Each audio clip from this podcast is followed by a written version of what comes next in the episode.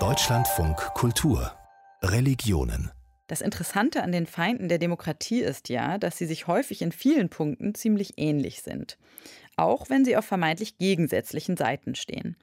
Sowohl Rechtsradikale als auch Islamisten vertreten oft biologistische Rollenbilder. Anders gesagt, eine Frau ist von der Natur dafür ausgewählt, bestimmte Rollen zu übernehmen und ein Mann eben für andere.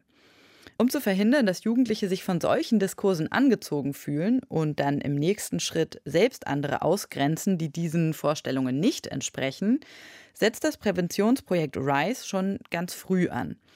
In Filmprojekten entwickeln Jugendliche dort ihre eigenen Ideen über Geschlecht und Sexualität.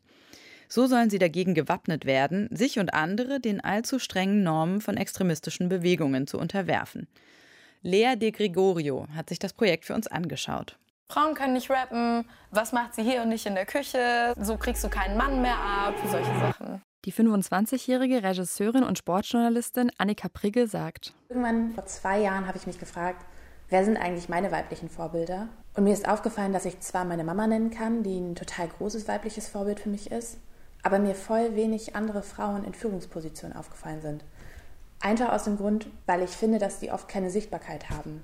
Die Branche, in der sie arbeitet, sei männerdominiert.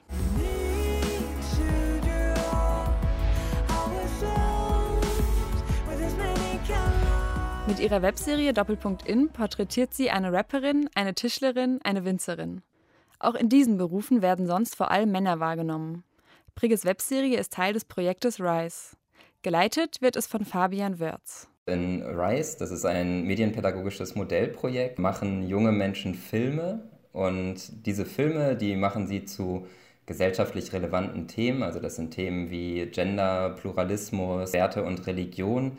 Und diese Filme, die werden dann wiederum durch pädagogisches Material gerahmt, um in der pädagogischen Arbeit eingesetzt werden zu können. Es gehe darum, dass die Jugendlichen bei der Erstellung der Filme eine Haltung zu den Themen entwickeln.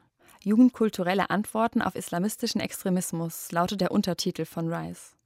Wer die Filme sieht, denkt jedoch erstmal nicht an Islamismus. Laut Wörth müsse dem auch nicht so sein. Schließlich soll es um gesellschaftliche Fragen an sich gehen. Wir gehen davon aus, dass das Themen sind, die zum einen eine große Relevanz für die Lebenswelt Jugendlicher haben, also die in der Phase sind, in der sie ihre Identität entwickeln, in denen sie auch sich eben mit gesellschaftspolitischen Fragen beschäftigen und es aber gleichzeitig auch Themen sind, die von extremistischen Akteuren besetzt werden. Das Projekt dient der Primärprävention. Das heißt, es setzt im Idealfall an, bevor die Jugendlichen mit Extremismus in Berührung kommen. Es kann durchaus sein, dass sie auch schon in Kontakt waren, aber es war uns wichtig, ein Projekt zu entwickeln, das für alle Jugendlichen funktionieren kann. Und wir machen eben auch ein universalpräventives Projekt und keines der Sekundär- oder Tertiärprävention. Wir versuchen nicht, Jugendliche, die bereits dabei sind, sich zu radikalisieren, wieder zurückzuholen. Und wir versuchen auch keine Aussteigerarbeit zu machen. Ansprechen sollen die Filme alle Jugendlichen, nicht explizit Musliminnen und Muslime, auch um niemanden zu stigmatisieren. Seid ihr zwei so richtige Wespen, ja? Komm, verpiss dich. Hm? Komm, Kell, Alter, die stehen nicht auf dich. Auch Charlotte van Heeswijks Filmprojekt ist Teil von RISE. In Hysteria geht es um ein lesbisches Paar, das mit sexueller Belästigung umgehen muss. Die 24-jährige Filmemacherin sagt: Ich glaube, das wäre ein Film, den ich gerne gesehen hätte mit 13 oder mit 14 als junge, queere Frau. Einmal, um mich repräsentiert zu sehen und zum anderen auch, um eben gezeigt zu bekommen, diese Erfahrung, die du machst, die machen wir alle und wir müssen uns da solidarisieren. Sie freut sich außerdem, wenn Menschen ihren Film sehen, die mit dem Thema zuvor wenig zu tun hatten. Ähnlich wie die Webserie Doppelpunkt In zeigt auch Hysteria Lebensrealitäten, die IslamistInnen ablehnen. Extremistinnen und Extremisten bedienen sich vereinfachter Weltbilder, auch dann, wenn es um Geschlechterrollen geht. Sie vertreten häufig traditionelle Rollenbilder und verurteilen Homosexualität. Wörz erklärt. Und da versuchen wir eben mit dem Projekt und mit den Filmen von jungen Menschen, die ihre eigene Perspektive zeigen, das Feld aufzumachen und zu zeigen, das Thema ist eben mehr als so eine sehr vereinfachte biologistische Sichtweise. Diese findet sich auch unter Rechtsextremen. Mit den Filmprojekten könne Rice daher gleich beiden Ideologien entgegenwirken. Also das Projekt ist gefördert durch das nationale Präventionsprogramm zum islamistischen Extremismus und äh, wir knüpfen in dem Projekt an Erfahrungen aus vergangenen Islamismuspräventionsprojekten an.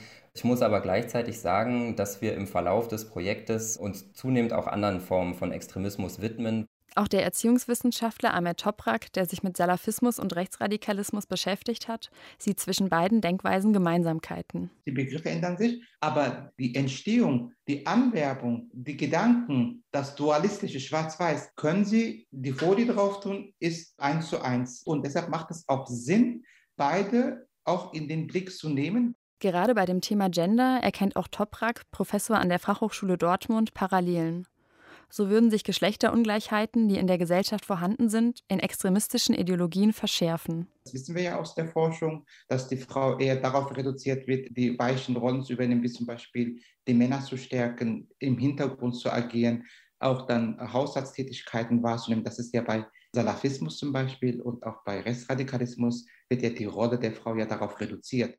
Toprak hält es für sinnvoll, in der Primärprävention das Thema Geschlechtergerechtigkeit zu betonen ohne Islam oder Islamismus zu thematisieren und damit den Anschein zu erwecken, dass bestimmte Geschlechtervorstellungen nur dort vorkommen könnten. Wenn es um Sekundärprävention ginge, wenn zum Beispiel Jugendliche schon auffällig sind, in islamistischen Kreisen verkehren oder anfällig sind und in der Schule, dass sie äh, bestimmte Sachen sagen, dass man denkt, oh, in welche Richtung geht das, dann kann man gezielt das Thema ansprechen. Die Primärprävention setzt möglichst früh an, wenn die Jugendlichen mit extremistischen Ansichten in Berührung kommen, seien sie so schon vorbereitet. Das heißt, dass sie erkennen können, dass bestimmte Anwerbungen eben mit der Realität zu tun haben. Das heißt, die Kinder und Jugendliche sind in der Lage zu erkennen, dass dieses Weltbild nicht funktionieren kann. Darum geht es.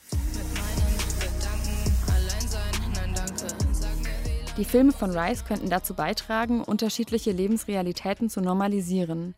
Lebensrealitäten, die zu einer pluralen Gesellschaft dazugehören auch wenn das Extremistinnen verschiedener Couleur nicht passt.